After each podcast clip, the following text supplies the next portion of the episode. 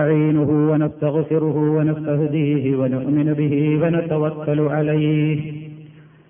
ونعوذ بالله من شرور أنفسنا ومن سيئات أعمالنا. من يهده الله فلا مضل له ومن يضلل فلا هادي له. وأشهد أن لا إله إلا الله وحده لا شريك له. وأشهد أن محمدا عبده ورسوله. أرسله بالهدى ودين الحق ليظهره على الدين كله ولو كره المشركون. اللهم صل على محمد وعلى آل محمد كما صليت على إبراهيم وعلى آل إبراهيم. إنك حميد مجيد. اللهم بارك على محمد وعلى آل محمد كما باركت على إبراهيم وعلى آل إبراهيم. إنك حميد مجيد. أما بعد فإن خير الكلام كلام الله وخير السنن سنن محمد صلى الله عليه وسلم. وشر الأمور محدثاتها وكل محدثة بدعة وكل بدعة ضلالة. يا أيها الذين آمنوا اتقوا الله حق تقاته ولا تموتن إلا وأنتم مسلمون. أعوذ بالله من الشيطان الرجيم. وما أدراك ما يوم الدين ثم ما أدراك ما يوم الدين يوم لا تملك نفس لنفس شيئا والأمر يومئذ لله رب اشرح لي صدري ويسر لي أمري واحلل عقدة من لساني يفقه قولي إن أريد إلا الإصلاح ما استطعت وما توفيقي إلا بالله عليه توكلت وإليه أنيب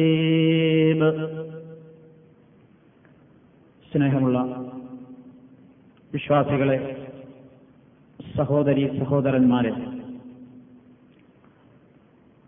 അടച്ചതമ്പുരാന്റെ ആജ്ഞകളും കൽപ്പനകളും പരമാവധി പഠിക്കുകയും മനസ്സിലാക്കുകയും ജീവിതത്തിൽ പകർത്തി പടച്ചതമ്പുരാനെ ഭയപ്പെട്ട് ജീവിക്കുകയും ചെയ്യണേ എന്ന് എന്നെയും മുഴുവൻ സഹോദരങ്ങളെയും ഓർമ്മപ്പെടുത്തുകയാണ്. അള്ളാഹുവിന്റെ പള്ളിയിൽ നമ്മളിപ്പോൾ കഴിച്ചുകൂട്ടിക്കൊണ്ടിരിക്കുന്ന ഈ സന്ദർഭം തീർച്ചയായും ബർക്കത്തുള്ള ഒരു വേദിയാണ്. പ്രത്യേകിച്ച് പരിശുദ്ധ റമദാനിന്റെ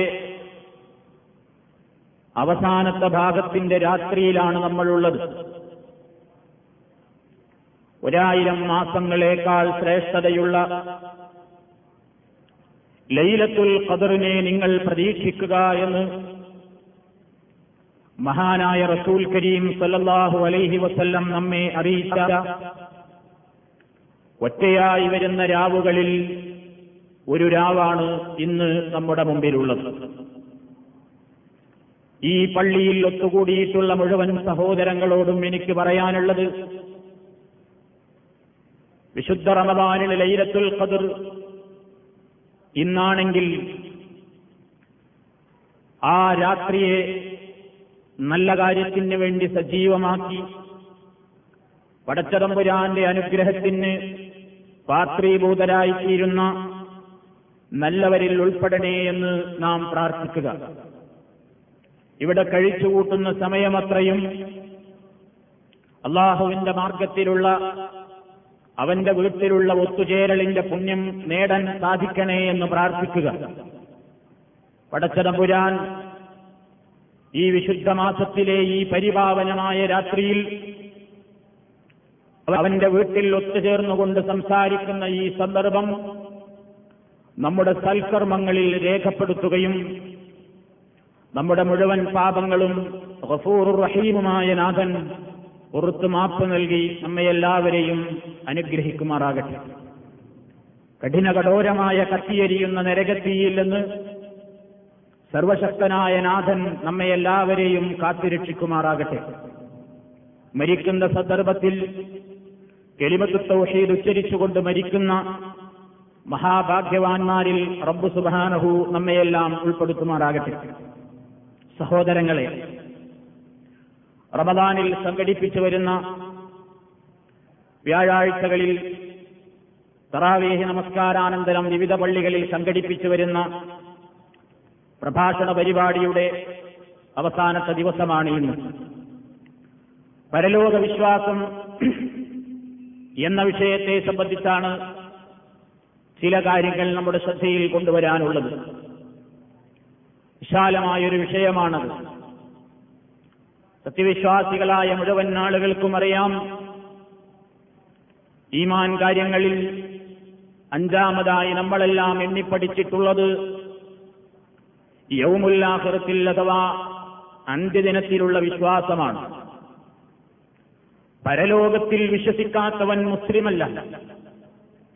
പരലോകത്തിൽ വിശ്വാസമില്ലാത്ത വിശ്വാസമില്ലാത്തവൻ മുഗ്മിനല്ല അവൻ മതനിഷേധിയാണ് പടച്ചതമ്പുരാന്റെ കഠിനകഠോരമായ ശിക്ഷയ്ക്ക് വിധേയനാകുന്നവനാണ് സംശയമില്ല. അള്ളാഹു സുബാനുഭൂവത്തായ ഈ ലോകത്ത് ജനിച്ചു മരിച്ചു പോകുന്ന മുഴുവൻ ആളുകളെയും അവരുടെ മരണശേഷം അവന്റെ അടുക്കൽ ഒരുമിച്ച് കൂട്ടും എന്ന വിശ്വാസം നാം എല്ലാം അംഗീകരിക്കുന്നു. അവന്റെ മുമ്പിൽ ഒത്തുകൂടിയിട്ടുള്ള നമ്മളോട് നാം ചെയ്തിട്ടുള്ള മുഴുവൻ കാര്യങ്ങളെ സംബന്ധിച്ചും ഒന്നൊന്നായി കൃത്യമായി പടച്ചതമ്പുരാൻ ചോദിക്കും. ആ ചോദ്യത്തിന്റെ മുമ്പിൽ കൃത്യമായി മനസ്സമാധാനത്തോടുകൂടി മറുപടി പറയാൻ കഴിയുന്നവർ വിജയിക്കുന്നു. അല്ലാത്തവർ പരാജയപ്പെടുന്നു. ഖബർ ജീവിതം മുതൽക്കേ അത് ആരംഭിക്കുകയായി. മനുഷ്യർക്കെല്ലാവർക്കും മരിക്കണം. ഒരു സത്യവിശ്വാസിയെ സംബന്ധിച്ചിടത്തോളം പരലോകം എന്ന ഒന്നുണ്ടോ എന്ന് സന്ദേഹിക്കാൻ പോലും പാടില്ല. അങ്ങനെ സംശയിക്കാൻ വരെ പാടില്ല. ഇന്ന് ലോകത്ത് പല പ്രസ്ഥാനക്കാരും പല തത്വശാസ്ത്രക്കാരും പ്രവർത്തിച്ചുകൊണ്ടിരിക്കുന്നുണ്ട്. മരണത്തിന്റെ ശേഷം ഒരു ജീവിതമില്ലെന്ന് പറയുന്ന നിരീശ്വര നിർമ്മതവാദികൾ മനുഷ്യന്മാരോട് വിഡിത്തവും പൊട്ടത്തരങ്ങളുമാണ് പറഞ്ഞുകൊണ്ടിരിക്കുന്നത്. മരണത്തിന്റെ ശേഷം ഒരു ജീവിതമോ? മനുഷ്യൻ ഇവിടെ മുട്ടയെപ്പോലെ കൊതുകുകളെപ്പോലെ പക്ഷിമൃഗാദികളെപ്പോലെ ചത്തുപോകുന്നു മണ്ണിൽ ലയിച്ചു ചേരുന്നു വീണ്ടും ഒരു ജീവിതമോ? ഞങ്ങൾക്കത് അംഗീകരിക്കാൻ കഴിയില്ലെന്ന് പറഞ്ഞ മുൻഗാമികളുണ്ടായിട്ടുണ്ട് അവർക്കുള്ള പിൻഗാമികളും ഇന്നും ലോകത്ത് പ്രവർത്തിച്ചുകൊണ്ടിരിക്കുന്നുണ്ട്. എന്തിനാണ് സഹോദരങ്ങളെ മരിച്ചതിന്റെ ശേഷം ഒരു ജീവിതം? മരണത്തിന്റെ ശേഷം ഒരു ജീവിതമുണ്ട് എന്ന് വിശ്വസിക്കുന്നത് എന്തിനു വേണ്ടിയാണ്? അങ്ങനെ ഒരു ലോകം ഇല്ലായിരുന്നുവെങ്കിൽ എന്തായിരിക്കും സ്ഥിതി? പരലോകം എന്ന് പറയുന്ന ഒരു ലോകം അള്ളാഹു സുബാനഹൂവത്താല നിശ്ചയിച്ചിട്ടില്ലായിരുന്നുവെങ്കിൽ എന്തായിരിക്കും മനുഷ്യ സമൂഹത്തിന്റെ സ്ഥിതി? ഈ ലോകത്ത് മനുഷ്യരിവിടെ എങ്ങനെയെങ്കിലും ജീവിക്കുക. ഏത് നിലക്കെങ്കിലും ജീവിതം കഴിച്ചുകൂട്ടുക എന്നുള്ളത് മാത്രമല്ലല്ലോ. ഇവിടെ നല്ല നിലയ്ക്ക് ജീവിക്കുന്ന ശുദ്ധന്മാരായ ആളുകളുണ്ട്. ഒരാളെയും ആക്രമിക്കാതെ ഒരാളുടെയും അവകാശങ്ങൾ ഹനിക്കാതെ ഒരാളോടും വിദ്വേഷമില്ലാതെ കഴിവിന്റെ പരമാവധി മറ്റുള്ളവരെ സഹായിച്ചുകൊണ്ടും മറ്റുള്ളവർക്ക് നന്മ ചെയ്തുകൊണ്ടും ജീവിക്കുന്ന ശുദ്ധന്മാരായ ഒരുപാട് ആളുകൾ ഈ ലോകത്തുണ്ട്. അതേ അവസരത്തിൽ ഒരു മറുപക്ഷവും ഈ ലോകത്ത് ജീവിക്കുന്നു. കിട്ടാവുന്ന നിലക്കെല്ലാം മറ്റുള്ളവരെ ആക്രമിക്കുകയും പ്രയാസപ്പെടുത്തുകയും കഷ്ടപ്പെടുത്തുകയും പിടിച്ചുപറിക്കുകയും കൊല്ലുകയും കൊള്ള ചെയ്യുകയും ലക്ഷങ്ങളെ കൊന്നൊടുക്കുകയും ചെയ്യുന്ന അതിക്രൂരന്മാരായ ആളുകളും പടച്ചതമ്പുരാന്റെ വായുവും വെള്ളവും വെളിച്ചവും അനുഭവിച്ചുകൊണ്ട് ഇതേ ഭൂമിയിൽ തന്നെ കഴിച്ചു കൂട്ടുന്നു. എങ്കിൽ പിന്നെ ഇതിലെന്താണൊരു നീതിയുള്ളത്? നല്ലത് ചെയ്യുന്നവരും ഇവിടെ സുഖം. ഒരുപക്ഷെ അവന് കൂടുതൽ ദുഃഖം. ചീത്തയും നെറികേടും പ്രവർത്തിക്കുന്ന മനുഷ്യന്മാർക്ക് ഇവിടെ സുഖങ്ങൾ. തെറ്റ് ചെയ്തവനെ ശിക്ഷിക്കേണ്ടതില്ല എന്ന് പറഞ്ഞാൽ എന്റെയും നിങ്ങളുടെയും ബുദ്ധി അത് അംഗീകരിക്കുമോ സഹോദരങ്ങളെ? നമ്മളോടൊരാൾ തെറ്റ് ചെയ്താൽ എന്തായിരിക്കും എന്റെയും നിങ്ങളുടെയും വികാരം? തെറ്റ് ചെയ്ത ശിക്ഷിക്കപ്പെടണം എന്ന് ഈ ലോകത്തുള്ള എല്ലാവരും കൊതിക്കുകയാണ്. ഉപ്പ് തിന്നവൻ വെള്ളം കുടിക്കണം എന്ന് നമ്മൾ പറയുന്നു കുടിക്കും എന്നുള്ളത് ശരിയാണ്. നല്ലത് ചെയ്ത ആളുകളെ ലോകത്ത് അവാർഡുകൾ നൽകി ആദരിക്കാറുണ്ട്. നല്ല രൂപത്തിലുള്ള സഹായ സഹകരണങ്ങൾ ലോകത്ത് നടത്തിക്കൊണ്ടിരിക്കുന്ന ആളുകൾക്ക് നോബൽ സമ്മാനങ്ങൾ നൽകി ആദരിക്കാറുണ്ട്. ധീരതക്കുള്ള അവാർഡുകളും അവരുടെ പ്രവർത്തനങ്ങളുടെ മേന്മകൾ ജനസദസ്സിന്റെ മുമ്പിൽ പ്രകടിപ്പിച്ചുകൊണ്ടുള്ള ആശീർവാദ യോഗങ്ങളും അനുവാദന യോഗങ്ങളും ലോകത്ത് നടക്കാറുണ്ട്. അതേപോലെ തന്നെ ചീത്തയായ തെറ്റായ നെറികെട്ട പ്രവർത്തനങ്ങൾ നടത്തുന്ന ആളുകളെ കുറിച്ച് പത്രങ്ങളിൽ വായിക്കുമ്പോൾ അയാൾ പിടിക്കപ്പെടണം. എന്തൊരു ക്രൂരന്മാരാണിവര്. ഇവർ ശിക്ഷിക്കപ്പെടണം. ഇവരെ വെറുതെ വിട്ടാൽ പറ്റില്ല എന്ന് വായനക്കാരായ നമ്മുടെ മനസ്സിൽ തോന്നാറുണ്ട്. ഞാൻ പറഞ്ഞു വരുന്നത് നല്ലത് ചെയ്തവർക്ക് ഇവിടെ കൂലി കിട്ടണം. തെറ്റ് ചെയ്തവൻ ഇവിടെ ശിക്ഷ കിട്ടണം. ഇതിവിടുത്തെ മനുഷ്യന്മാരായ ആളുകളെല്ലാം ആഗ്രഹിക്കുന്ന ഒരു കാര്യം മാത്രമാണ്. എങ്കിൽ സഹോദരങ്ങളെ നിങ്ങൾ ആലോചിച്ചു നോക്കൂ. ഈ ലോകത്ത് ശരിക്ക് നമുക്ക് കൂലിയോ ശിക്ഷയോ കിട്ടാനുള്ള സംവിധാനങ്ങളുണ്ടോ? അള്ളാഹുവിനെ നമ്മൾ പുകഴ്ത്തി പറയുന്നു നമസ്കാരത്തിൽ കൈകെട്ടി നിന്നാൽ. അൽഹംദുലില്ലാഹി റബ്ബിൽ ആലമീൻ റഹീം യൗമിദ്ദീൻ. അള്ളാഹുവിന്റെ മുമ്പിൽ കൈകെട്ടി നിന്നുകൊണ്ട് ഞാനും നിങ്ങളും പറയുന്നു അള്ളാഹുവിനാകുന്നു സർവസ്തുതിയും. എന്തേ കാരണം? അള്ളാഹുവിനെ മാത്രം ഞങ്ങൾ സ്തുതിക്കാൻ എന്താ കാരണം? ഒന്നാമത്തെ കാരണം അവൻ റബ്ബുൽ ആലമീൻ സർവലോകരെയും നിയന്ത്രിച്ച് പരിപാലിച്ചു പോരുന്ന യജമാനനാണവൻ. റഹീം മുഴുവൻ ആളുകളോടും കരുണ ചെയ്യുന്ന കരുണയുടെ കടലാണവൻ. പ്രതിഫലം നൽകുന്ന ഒരു നാട് നിശ്ചയിച്ച ഉടമയാകുന്നു അവൻ. പ്രതിഫലം നൽകുന്ന ഒരു നാളിന്റെ ഉടമയാകുന്നു അള്ളാഹു. അതുകൊണ്ട് അവനെ സ്തുതിക്കണം നമ്മൾ. എത്ര സ്തുതിച്ചാലും മതിയാവുകയില്ല. കാരണം വലിയൊരു അനുഗ്രഹമാണ് റബ്ബ് അങ്ങനെ ഒരു ദിവസം നിശ്ചയിച്ചതിലൂടെ മനുഷ്യരോട് ചെയ്തിട്ടുള്ളത്. എന്താണ് നിങ്ങൾ ചിന്തിച്ചു നോക്കൂ സഹോദരങ്ങളെ. ഇവിടെ ഒരാൾക്ക് തെറ്റ് ചെയ്താൽ തെറ്റ് ചെയ്തവനെ നമുക്ക് യഥാർത്ഥമായ നിലയ്ക്ക് ശിക്ഷിക്കാനുള്ള അവസരങ്ങളില്ല. നല്ലത് ചെയ്ത മനുഷ്യന്മാർക്ക് അവർ ചെയ്ത നന്മയുടെ തോത് കൃത്യമായി കണക്കാക്കിക്കൊണ്ട് അവർക്ക് നമുക്ക് പരമാവധി കൂലി നൽകുവാനുള്ള വേദിയും ഈ ലോകത്തില്ല. ഓരോരുത്തരും നന്മ ചെയ്യുമ്പോൾ അതിന്റെ അളവുകൾ വ്യത്യസ്തമാണ്. ഒരു സ്ഥാപനത്തിൽ ജോലി ചെയ്യുന്ന അധ്യാപകന്മാർ അല്ലെങ്കിൽ ഒരു സ്ഥാപനത്തിൽ ജോലി ചെയ്യുന്ന ഉദ്യോഗസ്ഥന്മാര് ആത്മാർത്ഥതയോടുകൂടി പണിയെടുത്താലും ഇല്ലെങ്കിലും മാസാവസാനം അവർക്ക് ആ കമ്പനിയിൽ നിന്ന് അല്ലെങ്കിൽ സ്ഥാപനത്തിൽ നിന്ന് കൃത്യമായി ശമ്പളം എണ്ണിക്കിട്ടും. ആരൊക്കെയാണ് ആത്മാർത്ഥതയോടുകൂടി പണിയെടുത്തത്? ആരൊക്കെയാണ് മനസ്സിലൊന്ന് വെച്ച് പുറമേക്ക് വെറുതെ യാന്ത്രികമായി ജോലിയെടുത്തത്? ഇതൊന്നും മനസ്സിലാക്കാൻ ഇവിടെ ശമ്പളം കൊടുക്കുന്ന മനുഷ്യനെ കൊണ്ട് പറ്റില്ല. എന്നാൽ നിങ്ങൾ നോക്കൂ അതേപോലെ തന്നെ ഇവിടെ തെറ്റ് ചെയ്തിട്ടുള്ള ആളുകൾക്ക് ഇവിടെ ഈ ഭൂമിയിൽ വെച്ച് ശിക്ഷ കിട്ടുവാനും സംവിധാനങ്ങളില്ല. ഒരു മനുഷ്യനെ കൊന്ന ഒരു മനുഷ്യനെ നമ്മുടെ കയ്യിൽ പിടിക്കപ്പെട്ടാൽ അഥവാ ഇവിടുത്തെ ഭരണാധികാരികളുടെ കയ്യിൽ ഒരാളെ കൊന്ന മനുഷ്യനെ പിടിച്ചാലും അയാളുടെ പേരിൽ കുറ്റങ്ങൾ തെളിയിക്കപ്പെട്ട് കഴിഞ്ഞാൽ പരമാവധി അയാളെ കൊല്ലുക എന്ന ശിക്ഷയല്ലാതെ ദുനിയാവിലുള്ള ഒരു കോടതിക്കും നൽകാനാവില്ല. ഒരു കോടതിക്കും നൽകാനാവില്ല. ഒരാളെ കൊന്ന മനുഷ്യനെ അയാളെ കൊല്ലാനല്ലാതെ ഒരു കോടതിക്കും കഴിയുകയില്ല.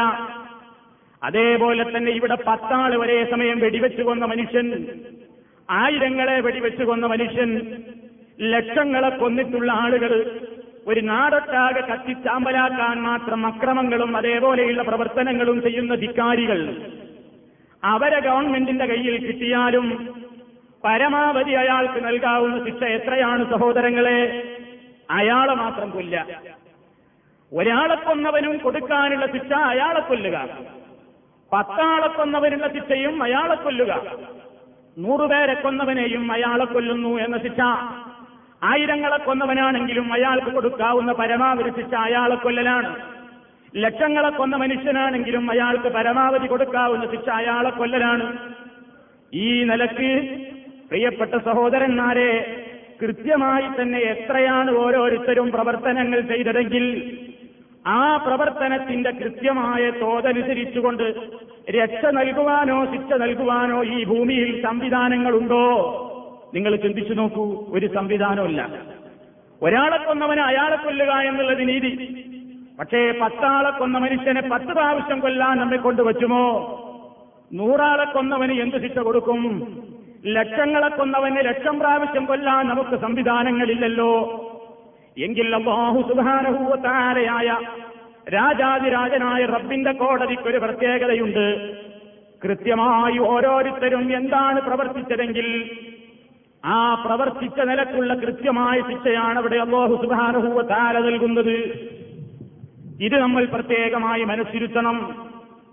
അപ്പൊ സഹോദരങ്ങളെ ഞാൻ സൂചിപ്പിച്ചു വരുന്നത് ഈ ലോകത്ത് നല്ല ചെയ്ത ആളുകൾക്ക് ഹൈറ് ചെയ്ത ആളുകൾക്ക് ഹൈറായ നിലക്കുള്ള കൂലി നൽകാൻ ഷെറ് ചെയ്തിട്ടുള്ള മനുഷ്യന്മാർക്ക് അതിന്റെ തോതനുസരിച്ചുകൊണ്ട് ഓരോരുത്തരും ചെയ്ത ധിക്കാരത്തിന്റെ അളവ് കൃത്യമായി കണക്ക് കൂട്ടിയിട്ട് കൃത്യമായ പ്രതിഫലം നൽകുവാൻ ഈ ഭൂമിയിൽ സംവിധാനങ്ങളില്ല.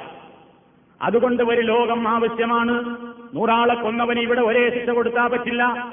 ഒരാളെ കൊന്നവനും നൂറാളെ കൊന്നവനും ആയിരങ്ങളെ കൊന്നവനും ലക്ഷങ്ങളെ കൊന്നവനും ഒരേപോലെ ആയിക്കൂടാ ഇത് മനുഷ്യന്റെ ബുദ്ധി പറയുന്നു. എങ്കിൽ ഇവിടെ അതിന് സംവിധാനങ്ങളുമില്ല. അതുകൊണ്ട് തന്നെ മനുഷ്യന്റെ മനസ്സ് വിളിച്ചു പറയുന്നു. എല്ലാ കൃത്യമായ തോതുകളും അളവുകളും നിർണയിച്ചുകൊണ്ട് പകരത്തിന് പകരം നൽകാവുന്ന ഒരു ദിവസം വേണം. അത് ബുദ്ധിയുടെ കേട്ടമാണ് ആ ദിവസം നിശ്ചയിച്ച് തന്ന നാഥൻ നമ്മുടെ എല്ലാ സ്തുതി കീർത്തനങ്ങൾക്കും അർഹനാണ്. അതുകൊണ്ടാണ് പ്രതിഫലം നൽകുന്നവര് നാൾ നിശ്ചയിച്ച് തന്ന നാഥനില്ലേ ആ പ്രതിഫല നാളിന്റെ ഉടമയായ റബ്ബില്ലേ? ആ റബ്ബ് ഞങ്ങളുടെ എല്ലാ സ്തുതി കീർത്തനങ്ങൾക്കും അർഹനാണ് അവകാശിയാണ്. ഇതുകൊണ്ടാണ് സഹോദരങ്ങളെ നിസ്കരിക്കാൻ എന്നാൽ കൈകെട്ടുമ്പോൾ റബ്ബിനെ നമ്മൾ ഇങ്ങനെ ആവർത്തിച്ച് ആവർത്തിച്ച് സ്തുതിച്ചുകൊണ്ടിരിക്കുന്നത്. ഇതതിന്റെ ഒരു വശമാണ്. എങ്കിൽ സഹോദരങ്ങളെ കൃത്യമായി നമ്മുടെ കർമ്മത്തിന് കൂലി കിട്ടണം. തെറ്റ് ചെയ്തവന് ശിക്ഷ കിട്ടണം. ഇവിടെ സംവിധാനമില്ലെങ്കിൽ അതിന് വേറെ ഒരു ലോകം വേണം. ആ ലോകമാണ് ബാഹുക്കാര പറയുന്നത്.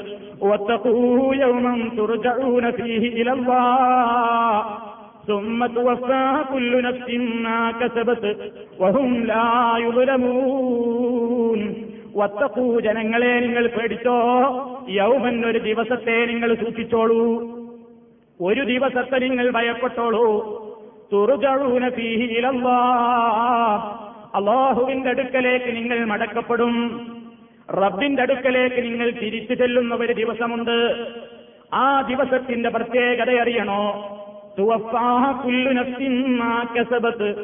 ഓരോ ശരീരവും എന്താണ് സമ്പാദിച്ചതെങ്കിൽ കൃത്യമായി അവന് കൂലി അവിടെ അള്ളാഹുത്താല പൂർത്തിയാക്കി കൊടുക്കുന്ന ദിവസമാണ്.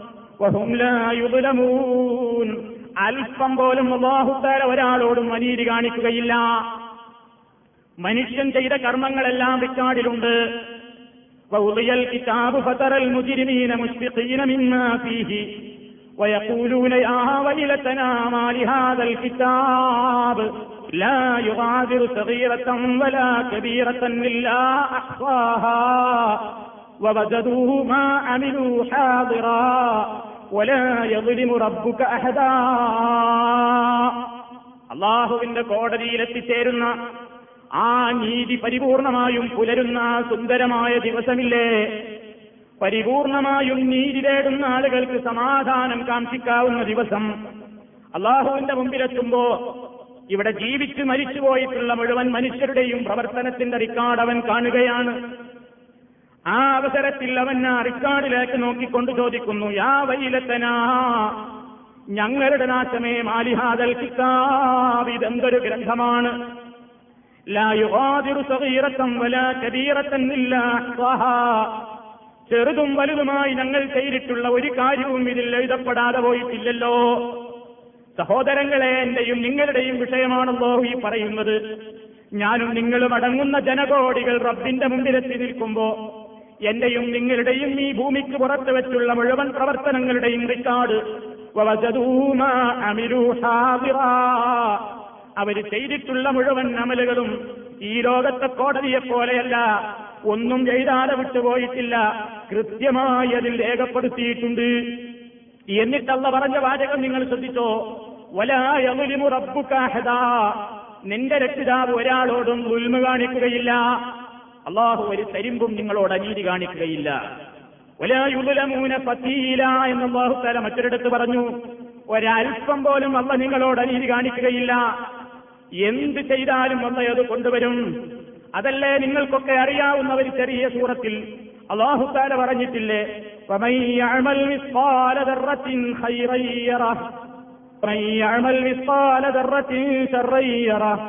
ആരെങ്കിലും അണുത്തൂക്കം ഹൈർ ചെയ്തിട്ടുണ്ടെങ്കിൽ പരലോകത്തത് അവൻ കാണുന്നു. ആരെങ്കിലും ഒരണുത്തൂക്കം ചിഹ്ന ചെയ്തിട്ടുണ്ടെങ്കിൽ അതും കാണുന്നു. ദുനിയാവിൽ അതിന് വേദിയില്ല. തെറ്റിന്റെ അളവുകൾ കൃത്യമായി കണക്കാക്കാൻ ഇവിടെ സംവിധാനങ്ങളില്ല. ഉപകരണങ്ങളില്ല. ആ തോതും അളവും കൃത്യമായി കണക്കാക്കി അത്ര തന്നെ അളവിൽ ശിക്ഷ നൽകുവാനോ അത്ര തന്നെ അളവിൽ ഏറ്റക്കുറച്ചിലില്ലാതെ രക്ഷ നൽകുവാനോ ഈ ഭൂമിയിൽ സംവിധാനങ്ങളില്ലാത്തതുകൊണ്ട് പടച്ച തമ്പുരാനത വേറെ ഒരു സംവിധാനം ഈ ഭൂമിയിൽ വരുത്തുന്നു. അള്ളാഹു ഇവിടെ ഒരു മാറ്റം വരുത്തും. അതാണല്ലോ പറഞ്ഞരിയവുമത്തു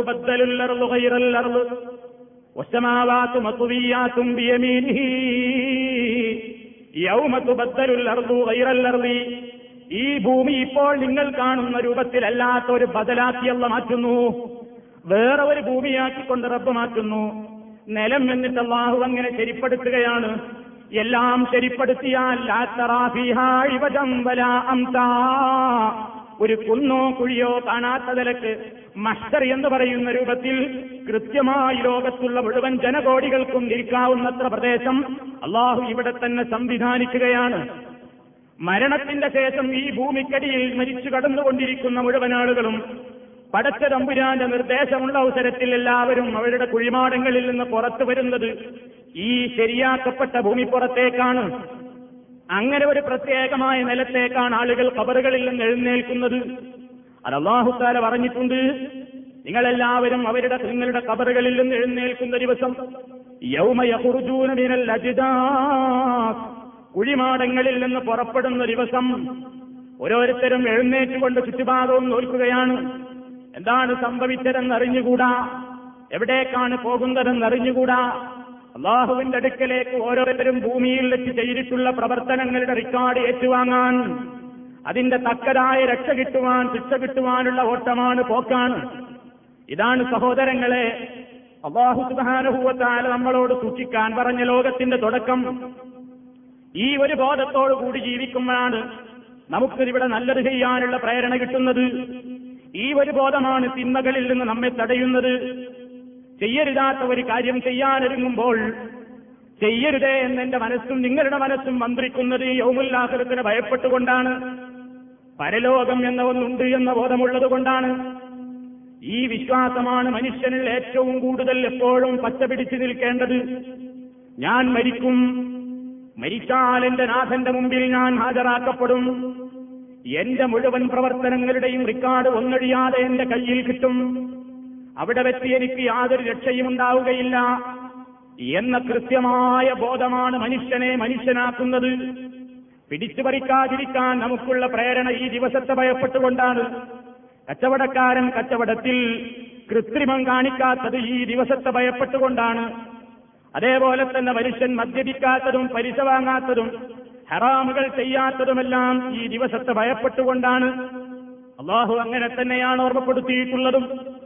കച്ചവടക്കാരോട് അള്ളാഹു താര ചോദിക്കുകയാണ് വൈരുള്ളിൽ മുത്തഫിഫീൻ الذين إذا اكتالوا على الناس يستوفون وإذا كالوهم وزنوهم يخسرون ألا يظن أولئك أنهم مبعوثون ليوم عظيم يوم يقوم الناس لرب العالمين അളത്തത്തിലും തൂക്കത്തിലും കൃത്രിമം കാണിക്കുന്ന കച്ചവടക്കാർക്കാണ് സകലനാശവും. ഇരക്കത്താപ്പുകാർക്കാണ് സകലനാശവും. അല്ലീന ഇതക്കാലുവലന്നാസിയ സൗഫൂന. ഇങ്ങോട്ട് അളന്നെടുക്കുകയാണെങ്കിൽ അവർ കൃത്യമായി അളന്നു വാങ്ങും. അങ്ങോട്ട് തൂക്കിക്കൊടുക്കുകയോ അളന്നു കൊടുക്കുകയോ ചെയ്യുമ്പോൾ അവർ കമ്മി വരുത്തുന്നു. അലായവുന്നു എന്നിട്ട് റബ്ബ് ചോദിക്കുകയാണ്. ഇക്കൂട്ടര് വിചാരിക്കുന്നില്ലേ അന്നഹും മബൂതുന ഇവരൊക്കെ ഉയർത്തെഴുന്നേൽപ്പിക്കപ്പെടുന്നവരാണെന്ന്. വമ്പിച്ച ഒരു ദിവസത്തിന് വേണ്ടി ഇവരൊക്കെ ഉയർത്തെഴുന്നേൽപ്പിക്കപ്പെടും എന്നിവർക്ക് ബോധമില്ലേ? ഏതാണ് ആ ദിവസം എന്ന് അള്ള ഒരൊറ്റ വാക്കിൽ പറഞ്ഞൊതുക്കി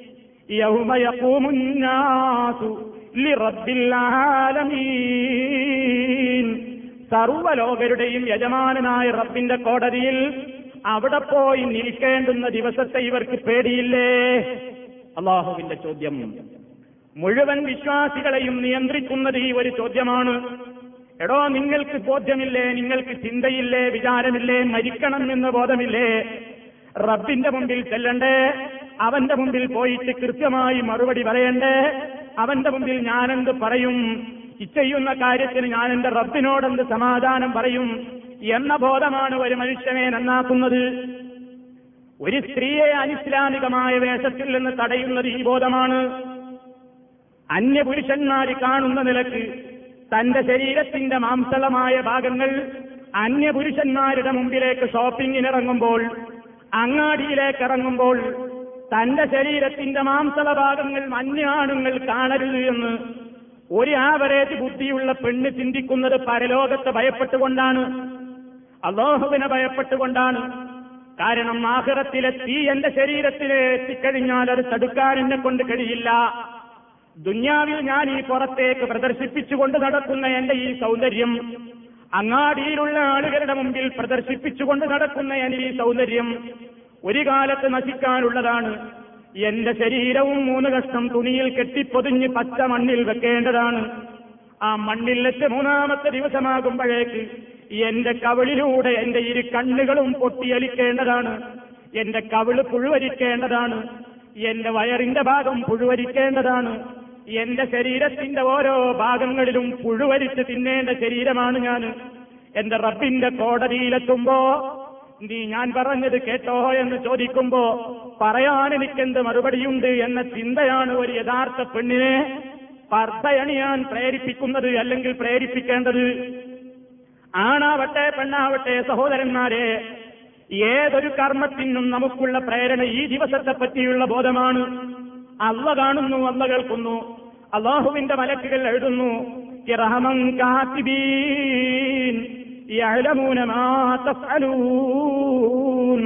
നിങ്ങൾ ചെയ്യുന്ന ഓരോ കാര്യങ്ങളും കൃത്യമായി അറിയുന്ന മാന്യന്മാരായ ആളുകൾ നിങ്ങളുടെ പ്രവർത്തനങ്ങൾ എഴുതിക്കൊണ്ടിരിക്കുന്നു. അത് പള്ളിയിൽ മാത്രമാണെന്നൊരു സത്യവിശ്വാസി വിചാരിക്കുന്നില്ല. പള്ളിയിലെത്തുമ്പോഴും അവൻ ആ ബോധമുണ്ട്. പള്ളി വിരിഞ്ഞ് ഷോപ്പിലെത്തിയാലും അവൻ ആ ബോധമുണ്ട്. പള്ളി വിരിഞ്ഞ് തൊഴിൽശാലയിലും പണിസ്ഥലത്തെത്തിയാലും അവൻ ആ ബോധമുണ്ട്. വീടിന്റെ അകത്തും അവൻ ആ ബോധമുണ്ട്. എവിടെ എത്തിയാലും അവൻ ആ ബോധമുണ്ടെങ്കിൽ മരിക്കണം എന്റെ നാഥൻ എന്നെ കാണുന്നു. എന്റെ മുഴുവൻ പ്രവർത്തനങ്ങളും ഞാനറിയാതെ റിക്കാർഡായിക്കൊണ്ടിരിക്കുന്നു എല്ലാ കാര്യങ്ങളും എഴുതാൻ ആളുകളുണ്ട്.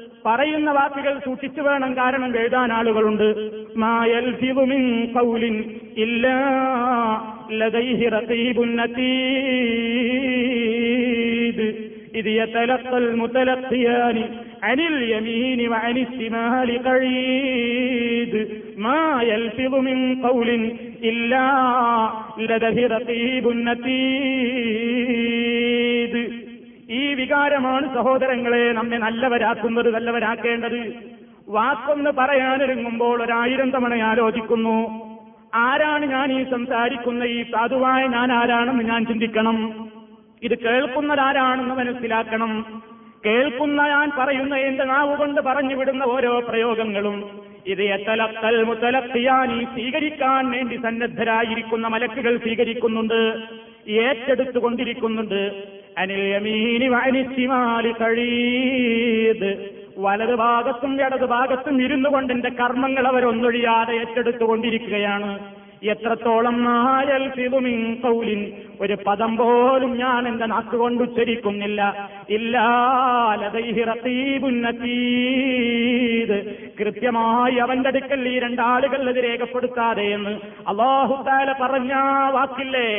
അതാണ് സഹോദരി സഹോദരന്മാരെ നമ്മെ നയിക്കുന്നത്. റബ്ബ് കാണുന്നു റബ്ബ് കേൾക്കുന്നു റബ്ബിന്റെ ഉദ്യോഗസ്ഥന്മാർ എഴുതുന്നു. ഇതിനെല്ലാം കൃത്യമായി എഴുതപ്പെടുന്ന റിക്കാർഡ് മഷറിൽ എത്തുമ്പോൾ എന്റെ മുമ്പിൽ കിട്ടുന്നു. ആ ബോധം ആ വിശ്വാസമാണ് സഹോദരങ്ങളെ മുൻഗാമികളെ നല്ലവരാക്കിയത്. ആളുകൾ കാണുമെന്ന് പേടിച്ചിട്ടല്ല. ജനങ്ങളിൽ നിന്നുള്ള കയ്യടി കിട്ടണം എന്ന് പ്രതീക്ഷിച്ചുകൊണ്ടല്ല. ആളുകൾ നല്ല അഭിപ്രായം പറയണം എന്ന് വിചാരിച്ചുകൊണ്ടല്ല. ആളുകൾ ദേഷ്യപ്പെടരുത് എന്ന് വിചാരിച്ചുകൊണ്ടും അല്ല. പടച്ച തമ്പുരാനോടാണ് ഒരു സത്യവിശ്വാസിക്കുള്ള ഏറ്റവും വലിയ കടമ. എന്ത് പറയുമ്പോഴും അള്ളാഹുവിനെ ഓർത്തുകൊണ്ട് പറയുക. എന്ത് പറയുമ്പോഴും അള്ളാഹു കാണുന്നു കേൾക്കുന്നു എഴുതുന്നു എന്ന് വിചാരിക്കുക. എല്ലാത്തിനും അള്ളാഹുവിന്റെ അടുക്കൽ പറഞ്ഞ ഓരോ വാക്കുകൾക്കും കണക്ക് പറയേണ്ടി വരുമെന്ന ഉറപ്പുണ്ടാവുക. ജീവിതത്തിലെ ഓരോ ശ്വാസോച്ഛ്വാസങ്ങളും ഏത് മാർഗത്തിൽ ചെലവഴിച്ചു എന്ന് ബോധ്യപ്പെടണം കാശെത്ര സമ്പാദിച്ചു അതിന്റെ വഴി എന്തായിരുന്നു എന്ന് ബോധ്യപ്പെടുത്തണം. ഏത് വഴിയിലേക്കാണ് ചെലവഴിച്ചതെന്ന് കൃത്യമായി ബോധ്യപ്പെടുത്തണം. എവിടുന്നാണ് കിട്ടിയത് എന്ന് കൃത്യമായി ബോധ്യപ്പെടുത്തണം. എന്താണ് നീ പഠിച്ചത് എന്ന് കൃത്യമായി ബോധ്യപ്പെടുത്തണം. പഠിച്ചതനുസരിച്ച് നീ ചെയ്തിട്ടുണ്ടോ എന്ന് റബ്ബിന്റെ ചോദ്യത്തിന്റെ മുമ്പിൽ ഉത്തരം പറയണം.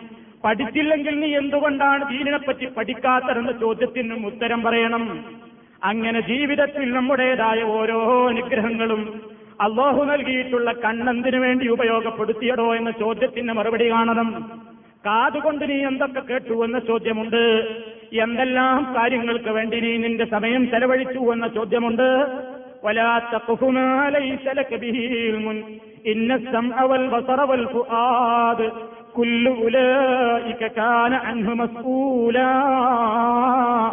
അറിയാത്തത് വിവരമില്ലാത്തത് പറയാൻ നടക്കണ്ട. വിവരമില്ലാതെ ഓരോന്ന് പറയാൻ നടക്കണ്ട. കാരണം നിന്റെ കാതും നിന്റെ കണ്ണും നിന്റെ ചിന്താശേഷിയും അള്ളാഹുവിന്റെ കോടതിയിലെത്തിയാൽ ചോദ്യശരങ്ങൾ കൊണ്ട് വിധേയരാകേണ്ട വ്യക്തിത്വമാണ് നീ. ഓർത്ത് സംസാരിച്ചോളൂ. ഓർത്തുകൊണ്ട് നിന്റെ ജീവിതത്തെ ചിട്ടപ്പെടുത്തിക്കോളൂ. ഇത് മാത്രമാണോ അല്ല പറഞ്ഞത്? അല്ല. നമ്മൾ അനുഭവിച്ചു കൊണ്ടിരിക്കുന്ന ഒരുപാട് ഞാമത്തുകളില്ലേ. പടച്ച തമ്പുരാൻ നമുക്ക് തന്നിട്ടുള്ള ഞാമത്തൊരു കടലാസിൽ എഴുതാൻ തുനിഞ്ഞാൽ സാധ്യമാകുമോ? പക്ഷേ വിട്ടികളായ നമ്മളൊക്കെ വിചാരിച്ചു പോയി അള്ളാട് ഞാമത്തെന്ന് പറഞ്ഞാൽ കുറെ പണമുണ്ടാകലാണ്. ദുന്യാവിലെ കുറെ സുഖങ്ങളുണ്ടാകലാണ് നേമത്തെന്ന് വിചാരിച്ചു പോയി. അള്ളാഹു സുബാനഹൂവത്താല പറഞ്ഞതറിയണോ?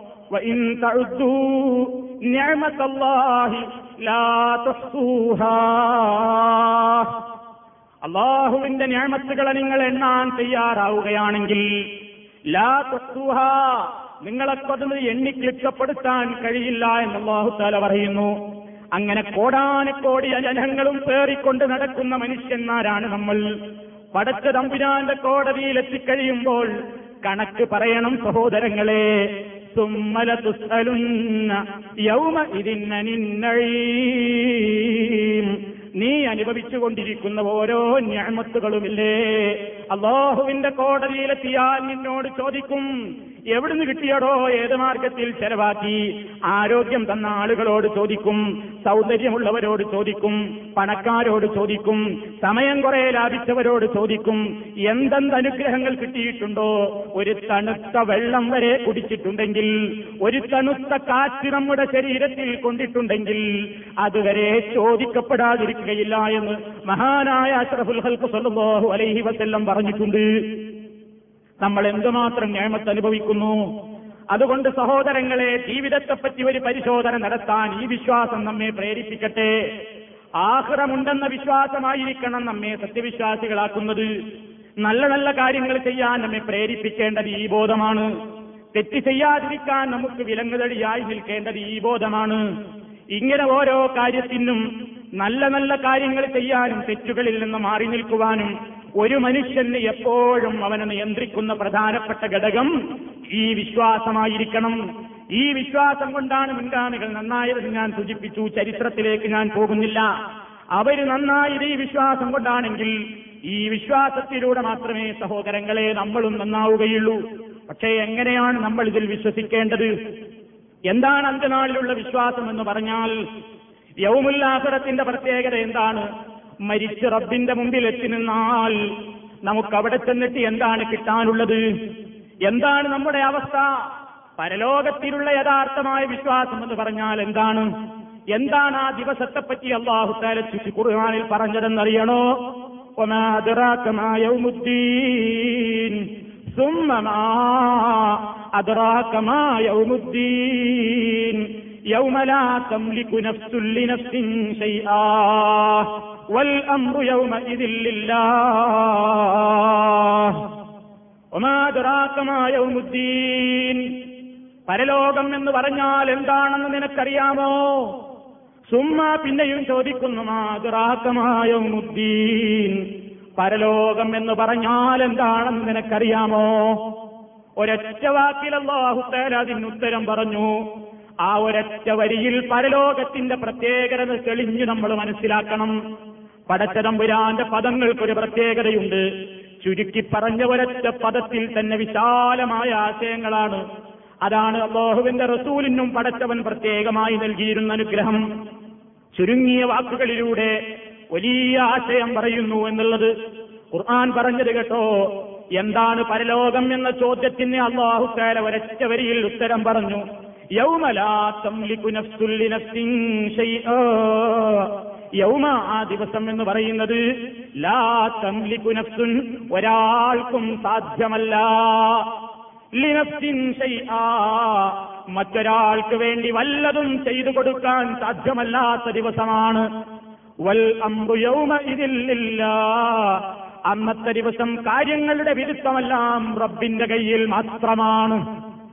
അതാണ് പരലോകത്തെപ്പറ്റി അള്ളാഹുത്താല ഒറ്റവാക്കിൽ പറഞ്ഞത്. എങ്കിൽ പരലോകത്തെപ്പറ്റി ബോധമുള്ള ജനങ്ങളെ പരലോകബോധം നമ്മെ നയിക്കണമെങ്കിൽ ആഹൃതത്തിൽ രക്ഷപ്പെടാൻ അള്ള ഈ ഒരൊറ്റ വരിയിൽ ഒതുക്കിയ കാര്യം എന്താണെന്നോ സ്വയം നന്നായിക്കോ. മറ്റൊരാളുടെ കെയർ ഓഫിൽ രക്ഷപ്പെടാമെന്ന വ്യാമോഹം കൊണ്ട് ഈ വിധം തൊലച്ചു കളയണ്ട ഓരോരുത്തരും ദുന്യാവിൽ അവരവർക്ക് രക്ഷപ്പെടണമെങ്കിൽ നന്നായിക്കോ നന്നായി അധ്വാനിച്ചോ. അധ്വാനം എന്ന് പറയുമ്പോൾ ആഹൃതത്തിൽ സ്വീകരിക്കപ്പെടുന്ന അധ്വാനങ്ങളും ആഹൃതത്തിൽ തിരസ്കരിക്കപ്പെടുന്ന അധ്വാനങ്ങളുമുണ്ട്. അഥവാ ബാഹുകാല തള്ളുന്ന അധ്വാനങ്ങളും കൊള്ളുന്ന അധ്വാനങ്ങളുമുണ്ട്. അത് തീരുമാനിക്കാനുള്ള അധികാരം നമുക്കല്ല. യൗമുദ്ദീനിൽ പരിഗണിക്കുന്ന കർമ്മങ്ങളേത്? യൗമുദ്ദീനിൽ പരിഗണിക്കാത്ത കർമ്മങ്ങളേത്? തീരുമാനിക്കാൻ ലോകത്തൊരു മനുഷ്യനും അധികാരമില്ല. ആ ദിനത്തിന്റെ ഉടമയാരാണെങ്കിൽ ആ ഉടമയ്ക്ക് മാത്രമാണ് അധികാരം. ആ ഉടമയാ കൃത്യം ഇവിടെ നിർവഹിച്ചിട്ടുണ്ട്. അഷറഫുൽ ഹൽക്ക മുഹമ്മദ് അലൈഹി വസല്ലം. ആ പ്രവാചകനിലൂടെ അള്ളാഹു ആ ദൗത്യം ഇവിടെ പൂർത്തീകരിച്ചു. ആ റസൂൽ ഇവിടെ വന്നുകൊണ്ട് പറഞ്ഞിരുന്നു ഖദ് അമർതുകും ബിഹി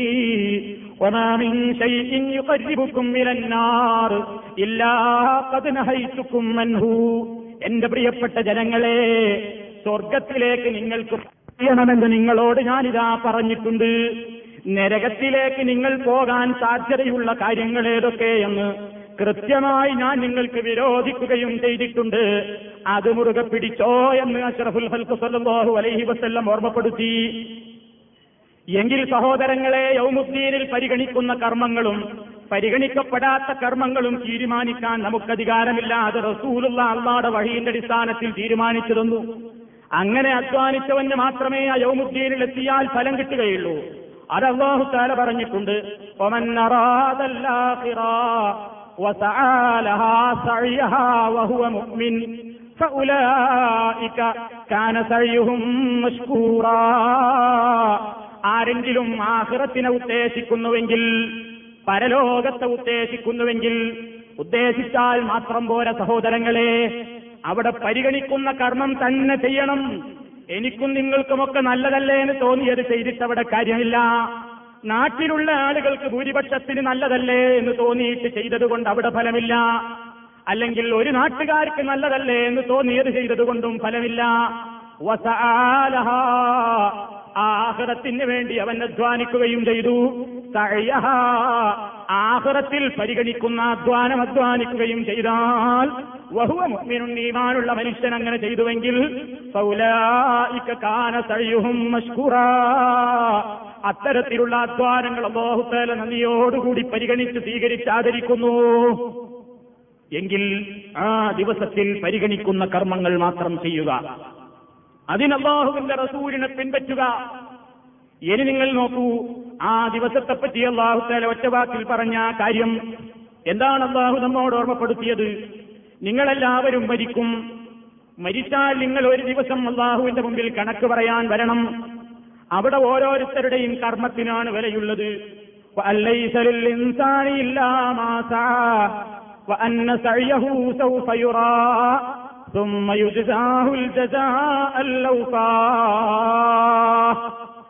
ഒരു മനുഷ്യനും അവന്റെ അധ്വാനമല്ലാതെ അവിടെ കാണാൻ സാധ്യമല്ല. അവൻ അധ്വാനിച്ച അധ്വാനം കൃത്യമായി അവൻ അവിടെ കാണും. കൃത്യമായി എല്ലാം വളരെ പൂർത്തിയായ നിലയ്ക്ക് അള്ളാഹു കൂലിയും നൽകും.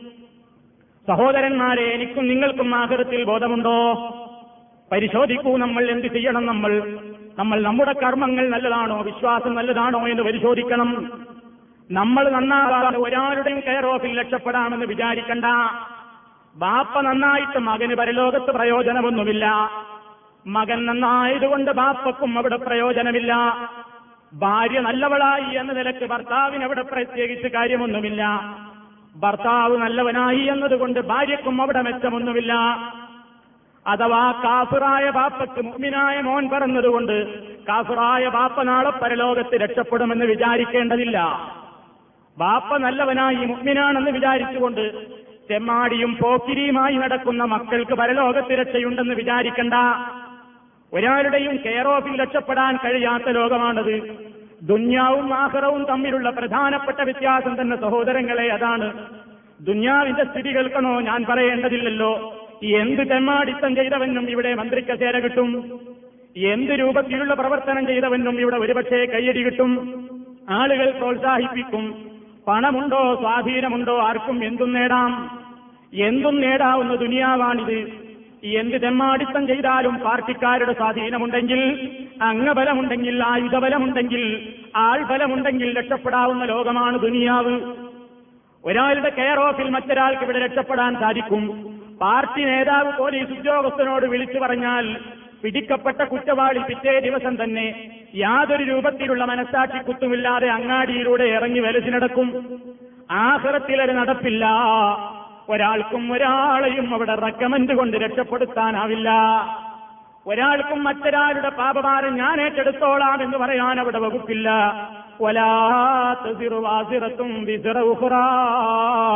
ഇവിടെ ഒരാൾ കൊലപാതകം നടത്തിയാൽ എന്റെ പേരിൽ എന്റെ കുടുംബത്തിന്റെ പേരിൽ കോടിക്കണക്കിന് രൂപ ബാങ്കിൽ ഡെപ്പോസിറ്റ് ചെയ്താൽ ആ കൊലക്കുറ്റം ഏറ്റെടുക്കാൻ ഒരു പക്ഷേ എനിക്ക് കഴിഞ്ഞേക്കും ദുനിയാവിൽ. ഏത് തെറ്റ് ചെയ്തവരെയും എനിക്ക് വേണമെങ്കിൽ രക്ഷപ്പെടുത്താൻ ഞാനാ ചെയ്തതെന്ന് പറഞ്ഞ് ഏറ്റെടുക്കാം. പക്ഷേ റബ്ബിന്റെ കോടതിയിലെത്തിയാൽ ഒരാൾക്കും മറ്റൊരാളുടെ പാപഭാരം ഏറ്റെടുക്കാൻ കഴിയാത്ത ലോകമാണ്. ഒരു റെക്കമെന്റും നടക്കാത്ത ലോകമാണ്.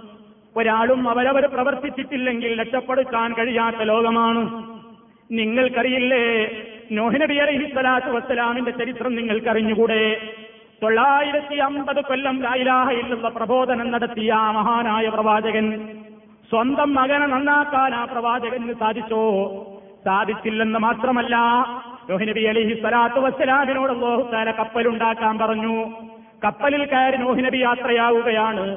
സ്വന്തം മകന്റെ എതിർചേരിയിലാണ് കാഫുറുങ്ങളുടെ പാളയത്തിലാണ്. മുങ്ങിച്ചാകുമെന്ന് നോഹിനബിക്കറിയാം. ആ അവസരത്തിൽ നോഹിനബി അലൈഹി സ്വലാത്തു വസ്സലാം റബ്ബിനോട് ഒരു റെക്കമെന്റ് പറഞ്ഞു. റബ്ബിനോടൊന്ന് ശപാഴത്ത് പറഞ്ഞു നോക്കി. റബ്ബി ഇന്നബിനി മിന്നഹിലി. നാദാ എന്റെ മോൻ എന്റെ മോൻ എന്റെ മോനെ രക്ഷപ്പെടുത്തണേ നാദാ എന്ന് റബ്ബിലേക്ക് നോഹിനബി ഒന്ന് റെക്കമെന്റ് പറഞ്ഞു നോക്കി. അള്ളാഹു എന്താ പറഞ്ഞത് നോഹിനബിയെ ശാസിച്ചില്ലേ? നോഹിനബിയോടെന്താ പറഞ്ഞത്?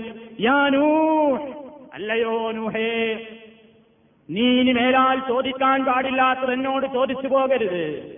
ഇന്നഹൂ ലൈസ മിൻ അഹ്ലിക. അവൻ നിന്റെ മോനല്ല എന്ന് വിചാരിച്ചോളൂ നുഹേ. കാരണം നിന്റെ ആദർശമല്ല നിന്റെ മകനുള്ളത്. അതുകൊണ്ട് നീ നന്നായതുകൊണ്ട് നിന്റെ മകനെ രക്ഷപ്പെടുത്തുന്ന പ്രശ്നം ഇവിടെയില്ല. അവന്റെ പേരിൽ റെക്കമെന്റ് പറയാൻ വരെ നിനക്ക് യോഗ്യതയില്ല. പറയൽ നിനക്ക് നിഷിദ്ധമാണ് നൂഹേ എന്ന് പറഞ്ഞപ്പോ നബി അലൈഹി സ്വലാത്തു വസ്സലാറപ്പിനോട് പറഞ്ഞുപോയി നാദാ ചോദിക്കാൻ പറ്റാത്തത് ചോദിച്ചു പോയെങ്കിൽ ഈ സാധുവിന് മാപ്പ് മാപ്പ് എന്ന് പറഞ്ഞ് നബി അള്ളാഹുവിനോട് തിരിച്ചു തോപ ചെയ്യുന്നു. ബാപ്പ നല്ലവനായതുകൊണ്ട് മകന് രക്ഷയുണ്ടോ? ആഹ്റത്തിൽ എത്തിക്കഴിഞ്ഞാൽ നോഹിനബിയുടെ മകൻ നരകത്തിലാണ്. നോഹ് റസൂലുള്ളയുടെ മകൻ നരകത്തിലാ സഹോദരങ്ങളെ ആഹ്റത്തിൽ ഇനി നിങ്ങൾ നോക്കിക്കോ ബാപ്പ നല്ല ബാപ്പ ചീത്തയായി മകൻ നല്ലവനായി എന്ന് വിചാരിച്ചോ ഈ പറഞ്ഞതിന്റെ നേരെ എതിരാണെങ്കിലോ? ഒരാളുടെ മകൻ നല്ലവനാണ് പക്ഷേ ബാപ്പ വളരെ പോക്ക. എന്നാ ബാപ്പാനെ രക്ഷപ്പെടുത്താൻ ഈ മകന് കഴിയുമോ? കഴിയില്ലെന്ന് ഖുർആൻ നമ്മളെ പഠിപ്പിച്ചിട്ടില്ലേ? നമ്മൾ നമസ്കാരത്തിൽ ഓർക്കുന്ന ഒരു പ്രവാചകനില്ലേ ഖലീലുല്ലാഹി ഇബ്രാഹിം അലൈഹിസ്സലാം. ബിംബാരാധകൻ വിഗ്രഹ കച്ചവടക്കാരനായ കടുത്ത കാഫുറും മുഷിരിക്കുമായിരുന്നു ആസർ. ആസർ എന്ന് പറയുന്ന ബാപ്പയോട് ഇബ്രാഹിം നബി ജീവിതത്തിൽ ഒരുപാട് തവണ പറഞ്ഞു നോക്കി. യാ വലാ അൻക നിങ്ങൾ കാണാത്ത കേൾക്കാത്ത നിങ്ങൾക്കൊരിക്കലും ഉത്തരം ചെയ്യാത്ത ഈ ബിംബങ്ങളോട് പ്രാർത്ഥിക്കല്ലേ? റബ്ബിലേക്ക് മാത്രം തിരിഞ്ഞോളൂ പിതാവേ എന്ന് സ്നേഹത്തിന്റെ എല്ലാ ആദരവുകളുടെ എല്ലാ മാനദണ്ഡങ്ങളും പാലിച്ചുകൊണ്ട് തന്നെ ബാപ്പയോട് പറഞ്ഞു നോക്കി. ബാപ്പയുടെ ഭാഗത്ത് നിന്നുണ്ടായ എതിർപ്പ് ഞാൻ വിശദീകരിക്കുന്നില്ല നമുക്കറിയാം. നിങ്ങൾ നോക്കൂ ഇബ്രാഹിം നബി നല്ലവനല്ലേ? എന്റെ മോൻ ഒരു നബിയാണെന്ന് അള്ളാഹുവിന്റെ കോടതിയിൽ ആസറിന് പറഞ്ഞാൽ രക്ഷ കിട്ടുമോ? എന്റെ മോൻ നിന്റെ ഹരി